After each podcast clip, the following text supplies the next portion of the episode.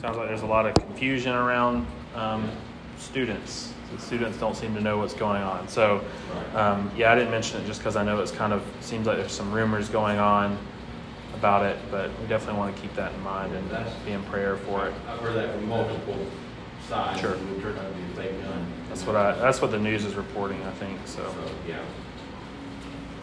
All right. So, um, if you were with us two weeks ago, you'll remember that we kind of didn't get through that whole lesson.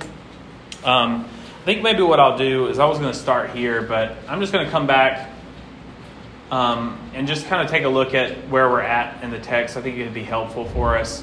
We're in chapter seven. We're we've we're we've done most of chapter seven already, um, but we're coming to the end of chapter seven. And there was a particularly big topic that I wanted to, to be able to touch on.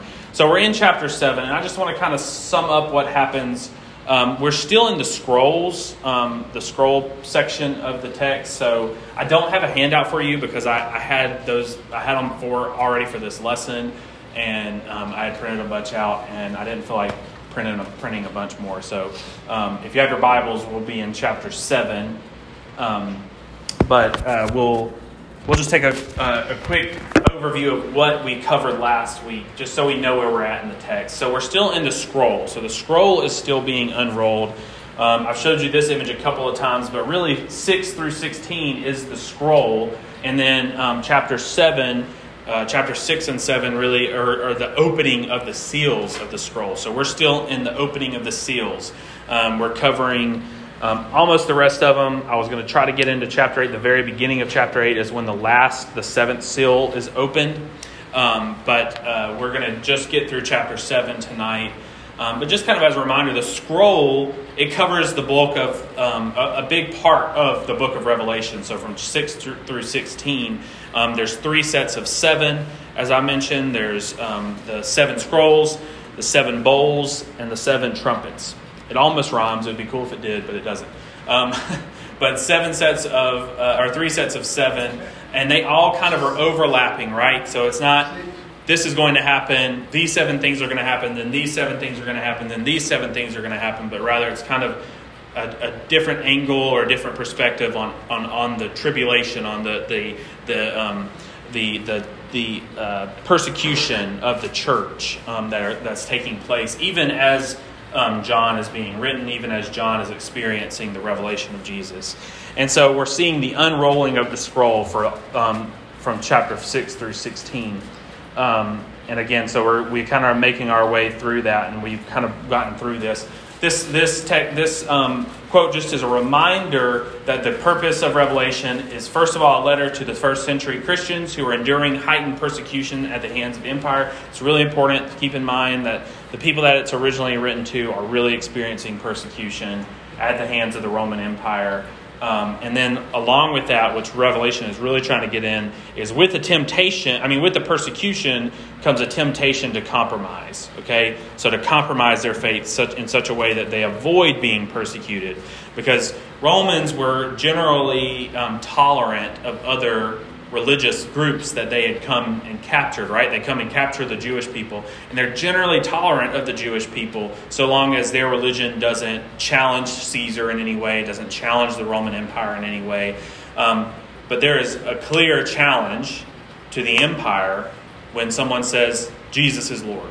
That is a political statement in the first century. To say in, in the first century Roman Empire, to say Jesus is Lord is to declare that Caesar is not. Um, that, that was a proclamation that was that was um, that was a political statement to say Caesar is Lord.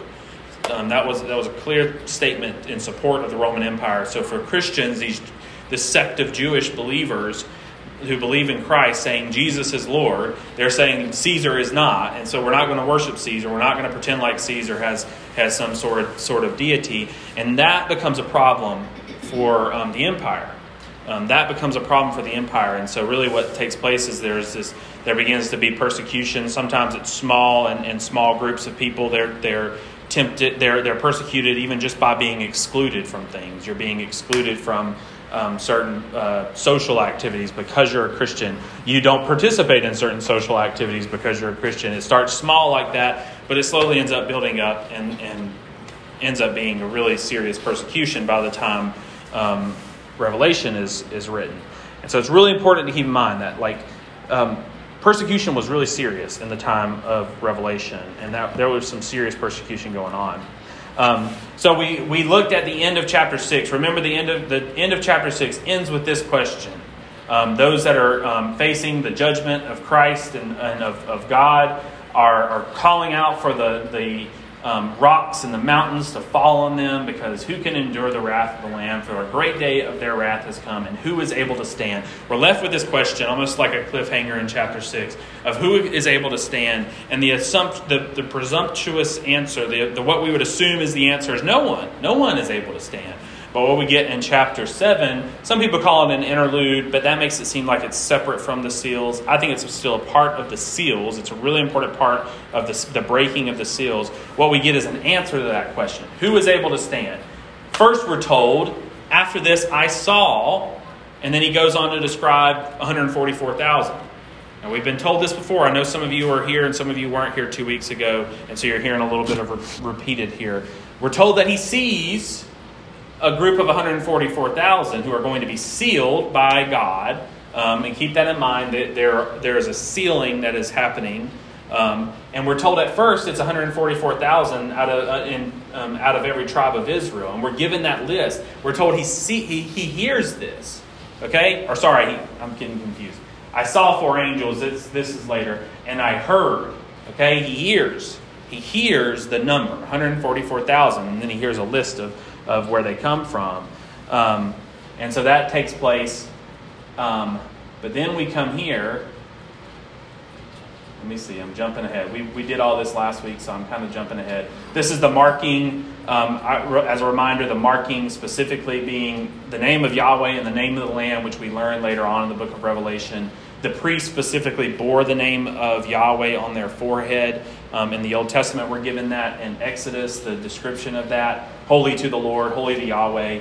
They're, they're bearing that. And so that's kind of what's meant by being sealed by God. But again, he, we're told that he sees or he hears um, the number of those who were sealed at 144,000. Just like earlier in the text, he hears lion, the lion of the tribe of Judah, um, the, the, the Messiah, right? The, the one who is worthy. Um, that is who is worthy to open the seals. But what does he see? He sees a lamb. He hears lion, he sees lamb. Here again, after he hears 144,000 from Israel, he sees a great multitude. Right? I heard this number, but I saw a great multitude. And obviously, we talked last time about comparing those two. What's the difference in 144,000 from Israel versus a great multitude from every tribe and every language and, and every, you know, and from all nations, right? That's a huge difference. Um, it's a big difference in what the crowd looks like. Um, not just 140, not this small group of people from Israel, but rather this, this huge group, this uncountable multitude from every tribe and every tongue. Okay, so that is the army. Um, so again, this is what this image, sorry it's blurry, but this is what this image is, is saying. He hears 144,000, he sees um, an uncountable um, group of people. Okay, so that's kind of where we're at, um, and, and think we came, we made it all the way to here.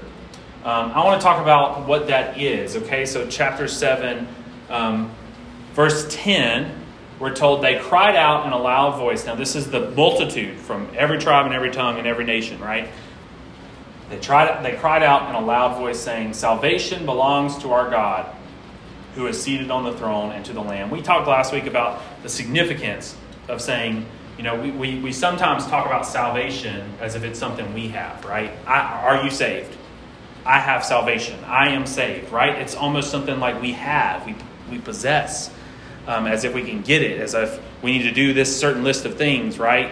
Um, I, have I've kind of railed against it a little bit in a sermon before, but that's that's my biggest issue with the, the the Romans road to salvation, right? It's do this and this and this and this, and then you're saved, right? And it's something you have. Um, but in reality, what we're told is that salvation belongs to who? To the multitude of people? To the great multitude of people? No. Salvation doesn't belong to them. Salvation belongs to our God, right? And so what it is is that they are participating in God's salvation, right? So if we if we say we're saved, what we really mean is not I have salvation, not I'm saved, but rather I'm participating in God's salvation. I'm participating in the salvation that God has that God has accomplished in the Lamb, right? The, the salvation that comes through the Lamb, the slain Lamb who has been raised. Um, I'm, I'm participating, right, in that salvation. So, um, and that's what we talked about. I think we, we answered that question. That kind of gets to that question. What is the significance of salvation belonging to God instead of the worshiping crowd? Um, and this is, this is a quote here. I'll read it again. The lesson from Revelation has something significant to say about the understanding of salvation by the first Christians.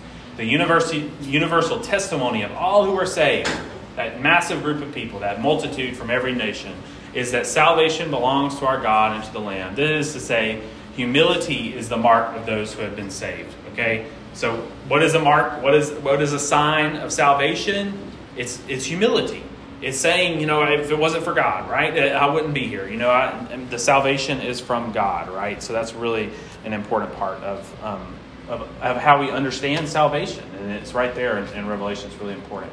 All right, so now let's get to the question what is the salvation that they speak of?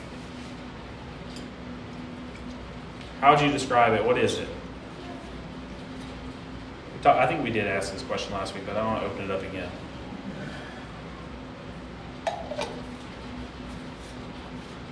As church people might come to this question and assume that we all agree. We all agree what it means to be saved. We know, we know what it means. We agree to it, and you know that's a, it's a it's a given, right? The answer to this question. But let's just think about it. What does it mean? What is what is the salvation that we speak of? Could it be salvation from persecution? Okay, might be interpreted that way. Yes.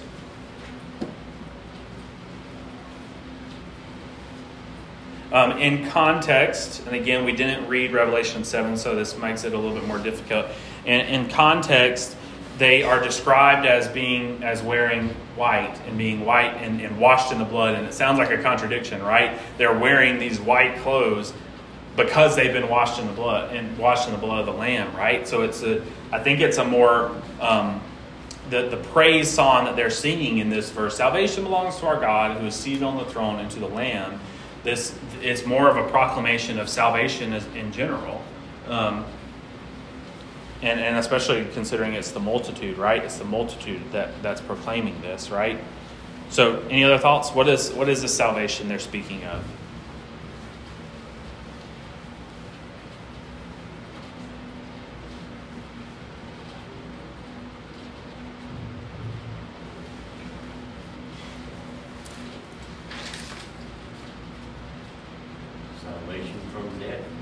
Salvation from death. Okay? How, how, how would you describe it? Somebody asked you. The obvious answer. Sure. I mean, what do you what what's the answer you give to this question? Yeah. Uh, you accepted the gift from Christ. Okay. Whether he died and rose again. Okay.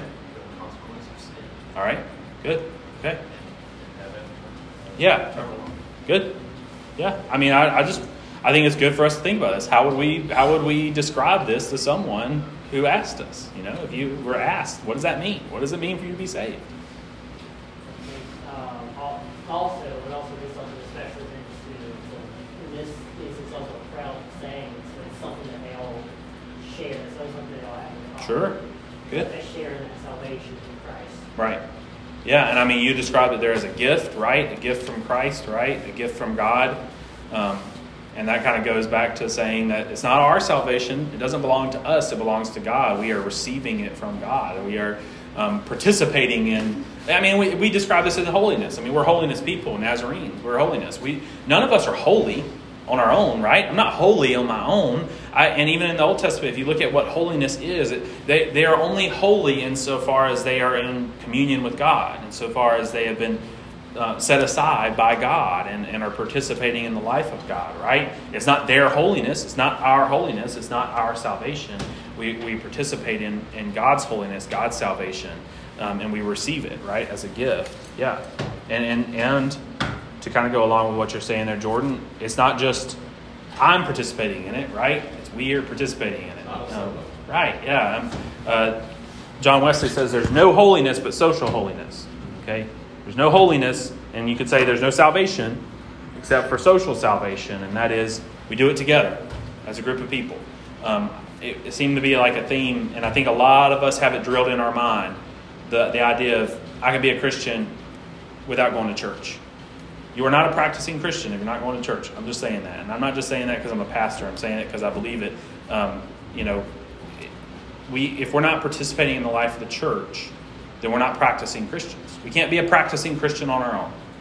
We have to do it together. We have to do it one another. Um, yeah, again, I know we've, we spent some time on this question already, but, but yeah, I mean, just thinking about it, what does it mean to be saved? What does it mean? What is the salvation? Now, this kind of ties into what Pastor Kevin said. Verse 14, just a little bit later, we're, we're told who these people are, and it's the multitude, which I, I personally believe, again, I've told you, you know, there's a lot of symbolism in Revelation. What do the different symbols mean? Um, I, I would say that um, obviously we could be potentially wrong, but I think a pretty good um, thing to say that this group of people from every tribe is describing the saved, those who are being brought into the kingdom of God, those who have experienced, um, who have received God's salvation, who are participating in God's salvation, right? But later we're told that this group of people, they are they who have come out of the great ordeal. Um, this Greek word is thlipsis. Thlipsis. And I want to spend some time on this word um, because I think it might be one of the most misunderstood things in the book of Revelation and most um, uh, vivid visual in, in, the book of Revelation. So they are these are those who have come out of the great ordeal. They have washed their robes and made them white in the blood of the Lamb. This is often translated great tribulation. So you've probably heard that term before, great tribulation. We're going to get into this a little bit later in the book of Revelation because it kind of the the theme sort of comes up a little bit, but we're going to kind of talk about what this means. This is the Greek word thlipsis, and it occurs in the book of Revelation a lot. And it's already occurred. We're only in chapter 7, but it's already occurred a lot. Um, and so, again, it's often translated tribulation. Um, in this particular um, instance, in my version, it's translated great ordeal. Um, here's where we've seen it so far. Verse, verse 9 of chapter 1. I, John, your brother, who share with you in Jesus the persecution. Persecution, tribulation, ordeal, the same word in Greek. All right? We've got this big, scary word, tribulation, that we probably think of, these images that we, we think of. Um, it's the same word as persecution. It's the same word as affliction. Revelation 2, verse 9. This is one of the messages to the church. I know your affliction. That could have been translated tribulation. That could have been translated ordeal. It could have been translated temptation. It's translated affliction here. I know your affliction and your poverty. And then he goes on to say, Beware the devil is about to throw some of you into prison so that you may be, te- you may be tested, tested. And for 10 days you will have affliction. Same word there, flip, thlipsis. Um, could be persecution. It could be um, any of these words, right? Okay, we've got another word that English will translate it to in chapter or verse 22 of chapter 2. Beware, I am throwing her on a bed, and those who commit adultery with her I am throwing into great distress. Thlipsis could be affliction, could be persecution. I am throwing them into great distress. And so, um, there, in that instance, God's doing it, right? Um, Jesus is doing. This is a message coming from Jesus' words.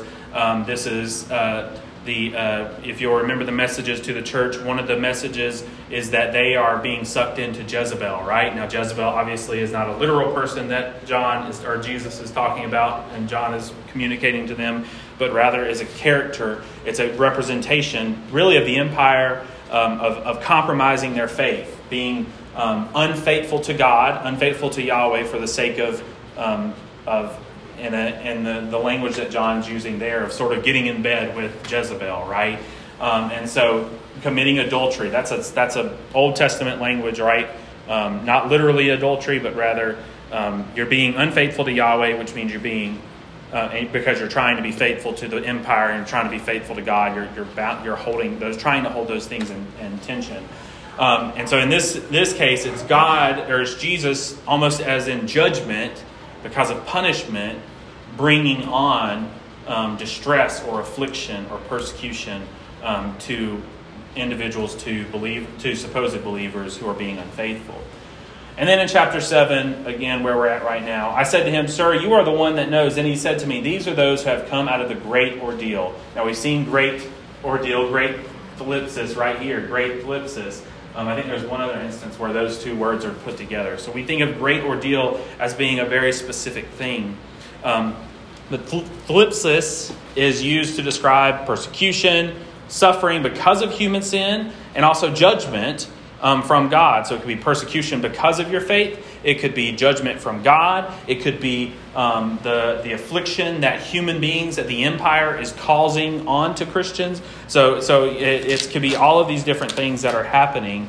Um, and the tie there is that persecution often leads to disciples compromising their faith, and that, that results in them being almost in the same group, the same um, uh, uh, group of people that the, the empire is in, right? They're, they're being unfaithful just like the Romans are being unfaithful, right? Just like the Romans are not even attempting to be faithful. Um, and so when that happens, they're guilty of what the persecutors are guilty of. They're not being faithful to God alone, which is first commandment faithfulness, right? What, what the book of Revelation is so concerned with. So, a couple of important notes. Um, important about this is that the salvation that is spoken of in verse 10 does not mean that they have escaped, right? Now, it says they have come out of. Does it say they have escaped? Does it say that they have been saved from? No, it says they, they have come out of the great ordeal, the great tribulation, the great persecution that has happened to them. They, let me tell you, if there has ever been a time in our world where Christians were being persecuted greatly, it was now, it is right here, it is during this time. And so, as he looks to the future of those who are being brought into the kingdom of God, it is those that made it through the world despite whatever level of persecution, tribulation they've experienced, and they have been brought into the kingdom, right? They have this, this, this massive group of people who have been faithful despite persecution, despite um, the ordeal, ordeal and tribulation. So, verse 14 says that they have come out of, it's not that they escape it, it's not that they're brought, they're, they're rescued from it, they're snatched away from it first before it happens, but rather they are being brought through the great tribulation, the persecution, the suffering. And it is their faithfulness through this persecution and suffering that allows them to celebrate the Lamb's salvation. They remain faithful to God, and so God marks them with a seal. They have, they have made it through. So the second thing then is the idea that the great tribulation is some sort of set time in the future um, so remember, Revelation is first of all written to first century Christians. They are going through a great tribulation right then. They are going through their great tribulation right then. The, the persecution, as a matter of fact, um, and, and John seems to have a, a prophetic view of this. He's being revealed to Jesus by them. The persecution gets worse after this, after this letter is sent. Domitian gets worse at persecuting, and the, the successors of um, Domitian continue to persecute Christians, um, and it increases. And so John seems to have a prophetic view of this that, yeah, it's bad now, it's about to get even worse. Um, the empire is about to really start systematically persecuting the church. And so, um, this idea that it's some great tribute, that John is primarily concerned with something that's going to happen 2,000 plus years later, after this letter is written, um, it doesn't really fall in line with what John is writing about. What, who is John writing to? What the purpose of this is. And so, um, and then later, and we'll talk about this again when we get to it, but later we're going to hear that word millennium. And a lot of times these things are combined together the millennium, the, the thousand years, um, and the tribulation, they're combined together um, as if they, they, they somehow coincide. There's different people have different opinions that the the thousand years is going to include the tribulation, or the thousand years is going to come before or after the tribulation. Um, but again, John, John is primarily um, focused on this group of people that are reading it right now. Um, I want to watch this video because this, I think this will help demonstrate what I'm trying to say.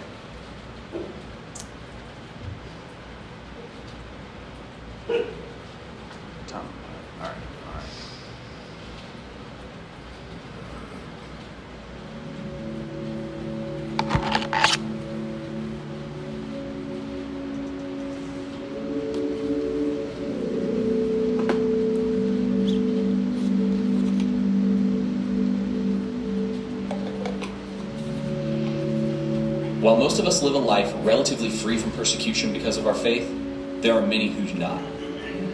For as long as Christianity has existed, there have been those persecuted because of it, even today. In order for us to know how persecution affects us today, we must know how it has manifested itself across history. Beginning around a year after Jesus' death and resurrection, the Apostle Stephen was stoned to death because of his faith. Fact, nearly all the apostles paid the price of their life for their faith. 64 AD, the Roman Empire, led by Nero, began the first recorded systematic torturing and murder of Christians. This was the first time a governing body enacted the persecution of Christians. Around 100 years later, Christians were killed in mass quantities for refusing to renounce their faith. It was not uncommon at this time for Christians to be robbed, assaulted, or even stoned for their faith. 250 AD. All Christians were commanded to sacrifice to Roman gods or face immediate execution. The persecution continued until Constantine came to power in 300 AD and legalized Christianity. 717 AD. The Pact of Umar was enacted. While giving Christians certain rights, it brought a large list of restrictions in many countries. This pact forbade Christians from publicly displaying crosses and rebuilding churches after they were destroyed. 1300 AD. Tamerlane, a ruler at the time over Persia and Central Asia, conducted massacres of Christians on a wide scale in Mesopotamia, Persia, Asia Minor, and Syria. 1600 AD. The Emperor of China banned Christianity for over a hundred years. 1850 AD. In Madagascar, the Queen prohibited the practicing of Christianity. It's estimated that over 100,000 died as a result. 1915 AD. Ottoman army troops enacted a large massacre on Christian populations in Anatolia, Persia, and northern Mesopotamia regions. 1917 AD. After a political change in Russia, tens of thousands of churches were destroyed or repurposed. This resulted in the murder of over 500,000 Orthodox Christians in the 20th century. Beginning in 1983, Christians in Sudan were under attack. Some estimates put the number of those martyred at over a million, with many more displaced. Present day, the Christians are facing growing levels of persecution on the continents of Africa and Asia. There are many countries where being a Christian is punishable by death, several where it is punishable by significant time in prison, and even more where attempting to convert someone to Christianity is a crime. For as long as Christianity has existed, there have been those persecuted because of it. While Christianity can often seem like a safe choice to us, there are many who live where identifying with Christ means putting your life in severe danger.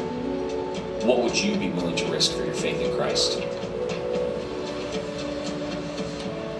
So, what I'm hoping that that video demonstrates to us is that um, persecution's been happening since Jesus. Jesus was the first martyr. I know people say Stephen's the first martyr. I like to say Jesus is the first martyr.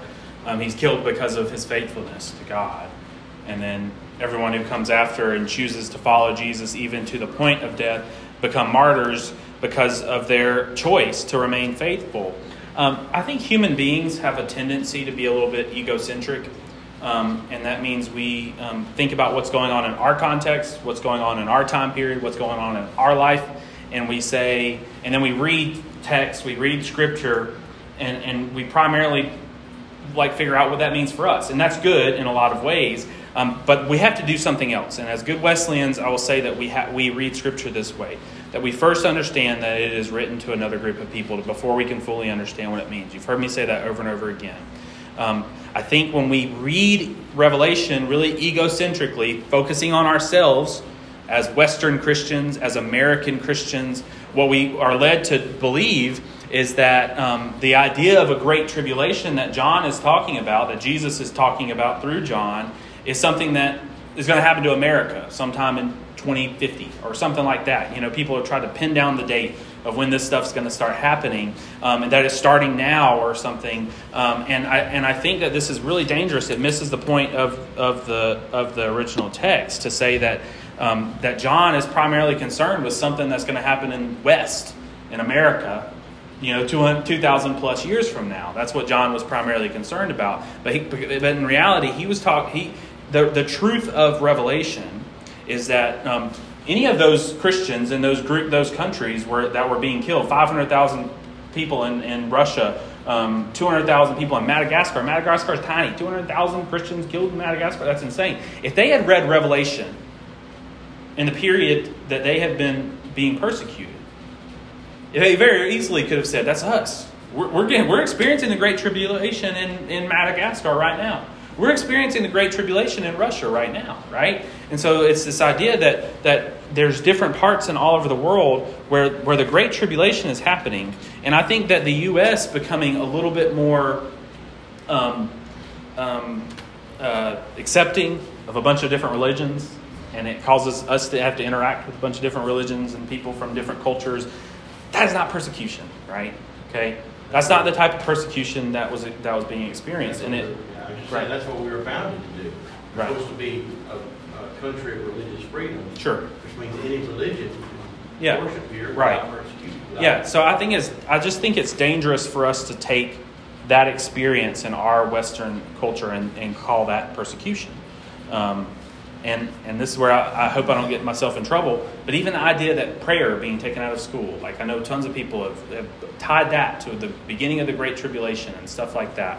Um, yeah, we want to be able to pray in school, but um, we're not forcing our religion on anyone right, as Christians. And so uh, that's not the same thing as persecution. People have been killed for their faith, and it would be a, a real misunderstanding. And this isn't to say that in America or in the West, um, as, as the West becomes more tolerant of, of multiple religions and more pluralistic in our society, that doesn't mean that Christians won't experience serious persecution at some point. It might happen. Um, and we would say then, we are experiencing a great, the Great Tribulation. We are experiencing um, what it means to be faithful to Christ, um, and we're being punished for it. We're experiencing that punishment for it. So I, I want to say that that's, that's the perspective I'm taking on it. I know there's even modern day people who take a different perspective on it, and um, you're, you're free to, to follow in that thought process, but I'm just telling you where I stand as a Wesleyan and, and how I read Scripture. I want us to be careful not to, to um, to misunderstand what, what John is saying. Any thoughts? Yeah, I have, I have, I've been thinking about this. Um, back in the late 1600s, early, early 1700s, there was a persecution of, of uh, Puritans and various Christian groups by the Church of England. They were, they, they actually had great tribulation brought, brought on by, by persecution from the established church. And that's one of the reasons we end up with folks over here running away from that. You know, Yeah. King James was, Sure. was the worst, or one of the worst. Yeah. So, so that, I mean, they could be saying we're going through great tribulation Yeah. because they Yeah. saw, the the way they saw. Right. Sure. The, the Church of England at that, at that time. Yeah. I just thought of that Yeah. Yeah. Yeah. I mean, the historical perspective is helpful any anytime. That's really what I want us to think about. Anybody else have any thoughts? Yeah. I, I do, I get, and I apologize, I don't know if I missed some of this stuff. I was just curious on your take, I guess thinking about the home take. So, you know, I don't know if I'm jumping ahead. My understanding is at some point there'll be a one world leader, the Antichrist, and he will have power not just over the U.S., but the whole whole earth. And there will be a, a period, my understanding, of seven years, and during half of that, he'll break the covenant. And a lot of people associate that with the Great Tribulation. Sure. I don't disagree with anything you said about persecution taking Sure. place throughout history. Yeah. Do you not? Yeah, um, that? I think- I'm just curious. I think that's a lot of reading into the text that a lot of people have done. Um, uh, the, they, they pull the language, the seven years, the millennium, um, and we will get to that type of stuff eventually. But um, I would say that the way that I'm, the way that we're approaching the book here is that um, numbers, all of it, like it's full of symbolism, and so we could take it literally. There's a literal there's so there's um, you've probably heard this premillennialism, postmillennialism. There's another one that people rarely talk about, and it's amillennialism, and it's saying that the idea of a millennium is um, more of a um, it's a symbol. It's it's not like a literal thousand years. Um, and so the seven years, it's not a literal seven years. Um, Antichrist does not appear in the book of Revelation at all. Um, there's no the word Antichrist doesn't happen. When Antichrist is talked about in Scripture, um, if you read the context, it's talking about anyone who lives a life opposed to Christ is an Antichrist. So Antichrist, someone who is opposed to Christ, Antichrist. I don't like Christ. That's what Antichrist means, right? And so, um, is there one Antichrist? I don't think Scripture gives us evidence to think that there is one Antichrist. But, but it references the beast, the serpent, and the Sure. false prophet. Yeah, so the, the, the unholy Trinity, right. um, which we will we will get to. Um, um, those are really interesting symbols. Um, I'm sorry to jump in. no, it's fine. It's fine. That- because I, I wanted. That's kind of why I decided to go ahead and break this lesson up into two because I knew that um, this was like big topics here that we're getting into as we get into millennium and tribulation and things like that. Um, uh, off the top of my head, um, the beast, the um, what is it again? Serpent, the beast, the serpent, and the false prophet. That um, those are all deeply connected to the book to the to the Roman Empire. Um, the beast comes out of the sea. Um, there's uh, that was a big part of as as um, Rome was conquering the world. They had to they had to come out. It talks about the um, one of them, and again, I'm off the top of my head without having gotten to it yet. Um, I'm just pulling back memories from my previous study before. Um, there's a mention of the city of seven hills that the beast is ruling over, or that the serpent is ruling over. I can't remember which one it is exactly. Um, that's Rome. Rome was known as the city of the seven hills. It's not even that. It's not even that deep of a code. Um, so again, the perspective that we're approaching, and, and I didn't go over that that um, poster right there, but there's four different ways of reading it. The way that you're describing it is called the futurist predictive. The way in, this way interprets Revelation as a prediction of future events. These events include a great tribulation lasting literal seven years, followed by Christ's second coming and final judgment. So that's that, that way of reading it. Um, the way that I'm reading it is probably called historicist there. This view builds on both the idealist and preterist views, which you'd have to read before, and sees Revelation as a symbolic description of church's history from the beginning. So when, when anytime that the end times or the, um, the uh, what's the other way that Hebrews describes it, um, the, the, uh, the final days is described, they're almost always describing from when Jesus was resurrected until. So that's 2,000 years so far, right? And so um, the so the perspective again that I'm taking is is that those like those numbers, those things, the the beast, the the serpent, and the false prophet, those represent something. Um, and for John, and I'm not saying they can't represent more than one thing, but for John, they represent Rome. Um, that's the that's the that's the beast in power at the time. Um, and again, we'll get to that. We will get to that. I know that there's um, lots of connection there with the idea of a great tribulation. Um, and maybe there is a great tribulation, um, but I think there's uh, is experienced as persecution at the hands of Antichrist from all over time. Um, is there a literal single Antichrist? I don't know if the I don't know if Scripture really supports that um, because that's that's basically taking one word from one part of the New Testament and applying it to the beast or the serpent or the false prophet. Right? It's not described as a, as the Antichrist. They are Antichrist because they're opposed to Christ. Um, but that's just using that language to say that anyone, anyone who, I mean, Christians, people who claim the name of Christ, I think Constantine, um, again, what they mentioned is that persecution happens in the Roman Empire until 300 AD. Constantine claimed to be a Christian. The way that he lived, the way that he acted, he was an antichrist. He did not live in the way of Christ.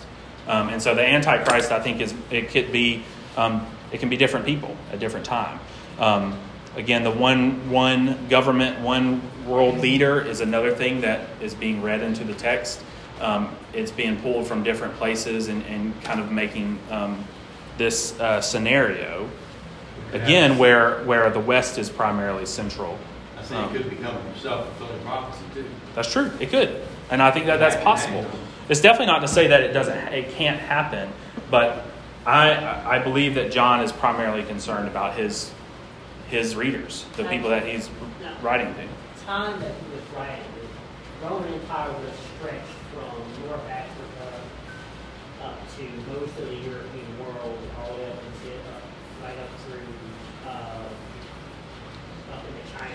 A little bit of Asia. Um, as a matter of fact, uh, where we're at, where the, the, these messages are primarily written to is kind of at the edge of the empire um, in Asia um, and uh, uh, Eastern, no, Western Asia. So everyone would have known about the Roman Empire. and At that point, they were still trying to expand. Oh, yeah. Yeah, again, I think I've mentioned this. The Roman Empire wanted to take over the whole world. Pax Romana. They were going to bring peace to everybody. And if you resisted them, you're going to die. that's their kind of peace. And that's Antichrist peace, I think. Um, right? Christ doesn't bring peace that way.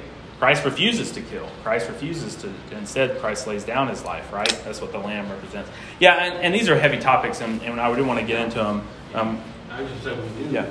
we do have, have leaders today that are trying to do the same thing. Certainly.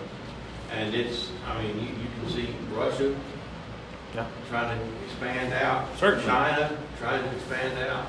I mean, and that's just those two over there. There are also places like Iran I think, and again, this is this is where I get in trouble here, um, and maybe lose you, and I hope not. Um, I grew up as a teenager going. I went to a. I was a teenager. I went to a retreat that we went to, and um, they love to do these kind of scary things to try to keep us saved as as uh, Christians. I'm not a big fan of stuff like that, trying to scare you into heaven. Um, I don't think that's the way of Christ.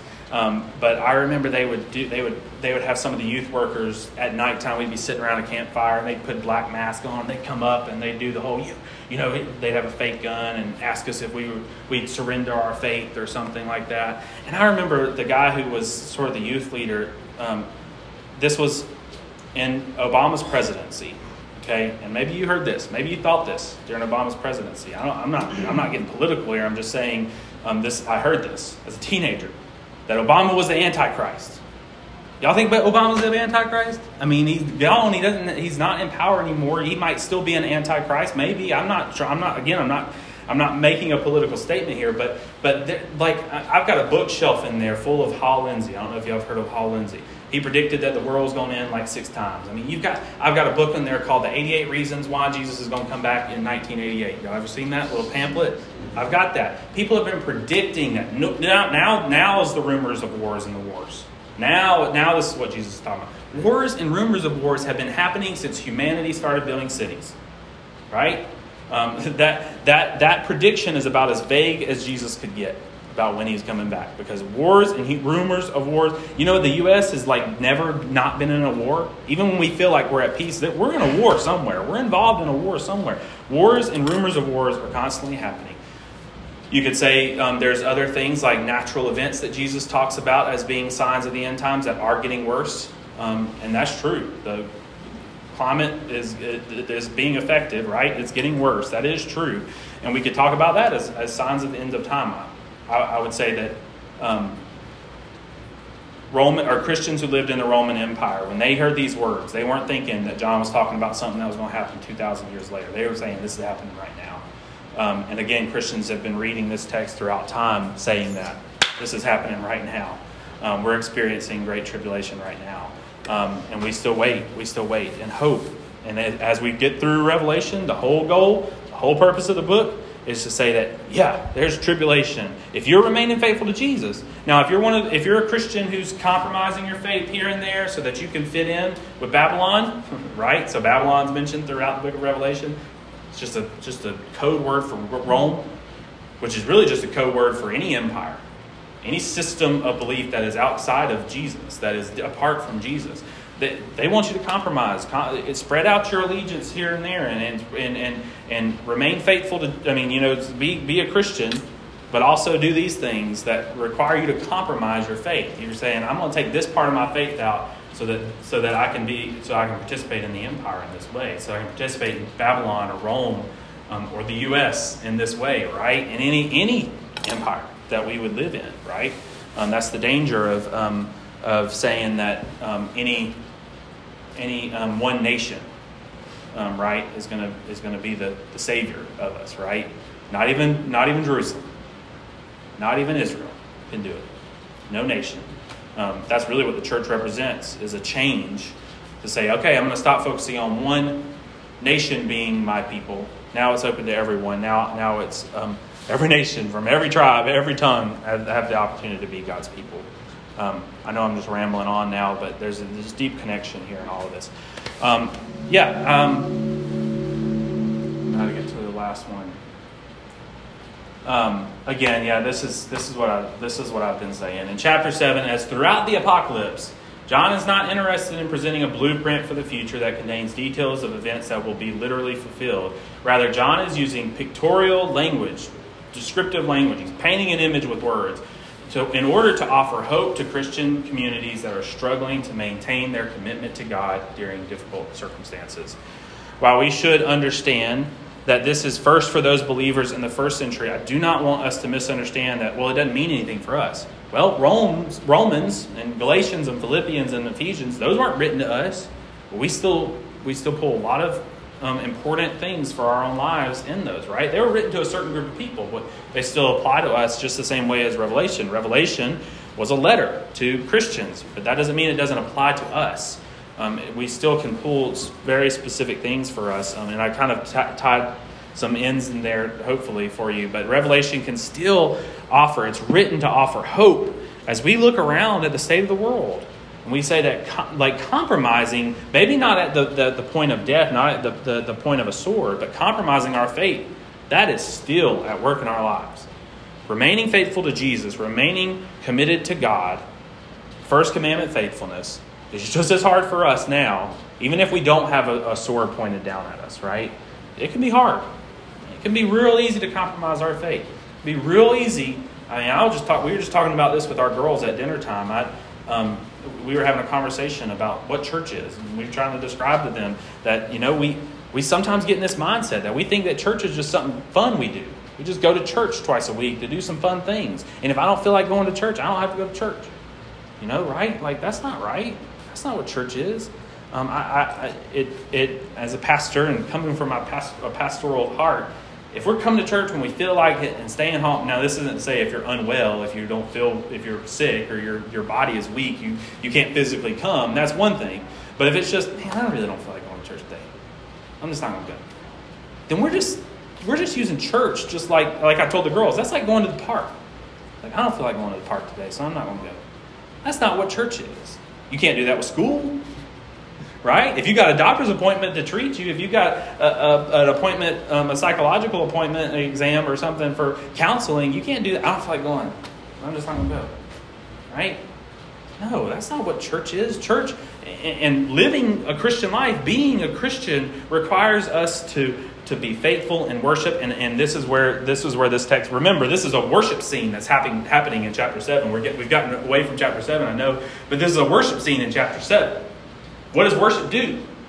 Is it just something cool that we get to do? We get to listen to some cool music. We get to be entertained by a preacher? No. We come to church to be, to, to be grounded. To be grounded in our faith. To be grounded in the worship of Christ.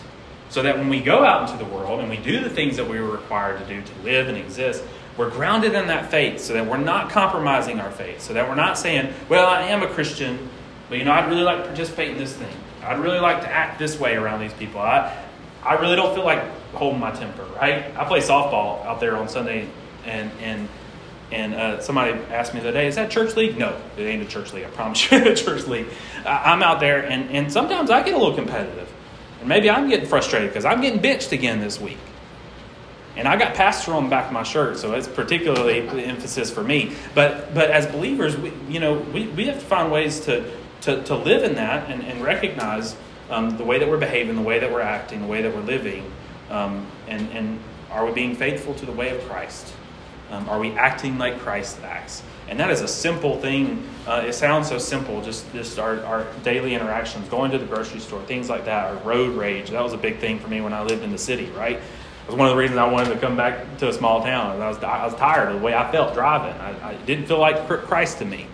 Um, and that's important. That, that's really important. And that's what worship is supposed to do. What worship it does um, for us, right, is, is, it grounds us in, in the life of the church. It grounds us in the life of Jesus and the Christ. So that when we're out in the world, we're, we're, we've been first of all shaped by the cross. We've been first of all cruciformed, right? Um, uh, formed in the, uh, in the shape of a cross. And we live our lives in that way. That's what it means to be faithful to the Lamb. That's what it means to be marked by the Lamb um, and, and humility. All right. Sometimes I get to preach a sermon on Wednesdays, and I like it. All right, any thoughts before I pray us and dismiss us out? I just, when you start looking at it as what, as Revelation is, is, is showing how, how to respond to the world. And that, that's how that's how I see it applying in my life. Is, this is how I'm supposed to respond in worship. For one thing, but yeah, but that, that's that's that's that's huge. Yeah, and I want to keep exploring these themes. I mean, really, um, as we go deeper into it, we're going to keep we're going to keep being shown this in the Book of Revelation. Well, let's pray, and um, I hope you'll hope you'll come back in the, in the coming weeks as we get more into these different topics.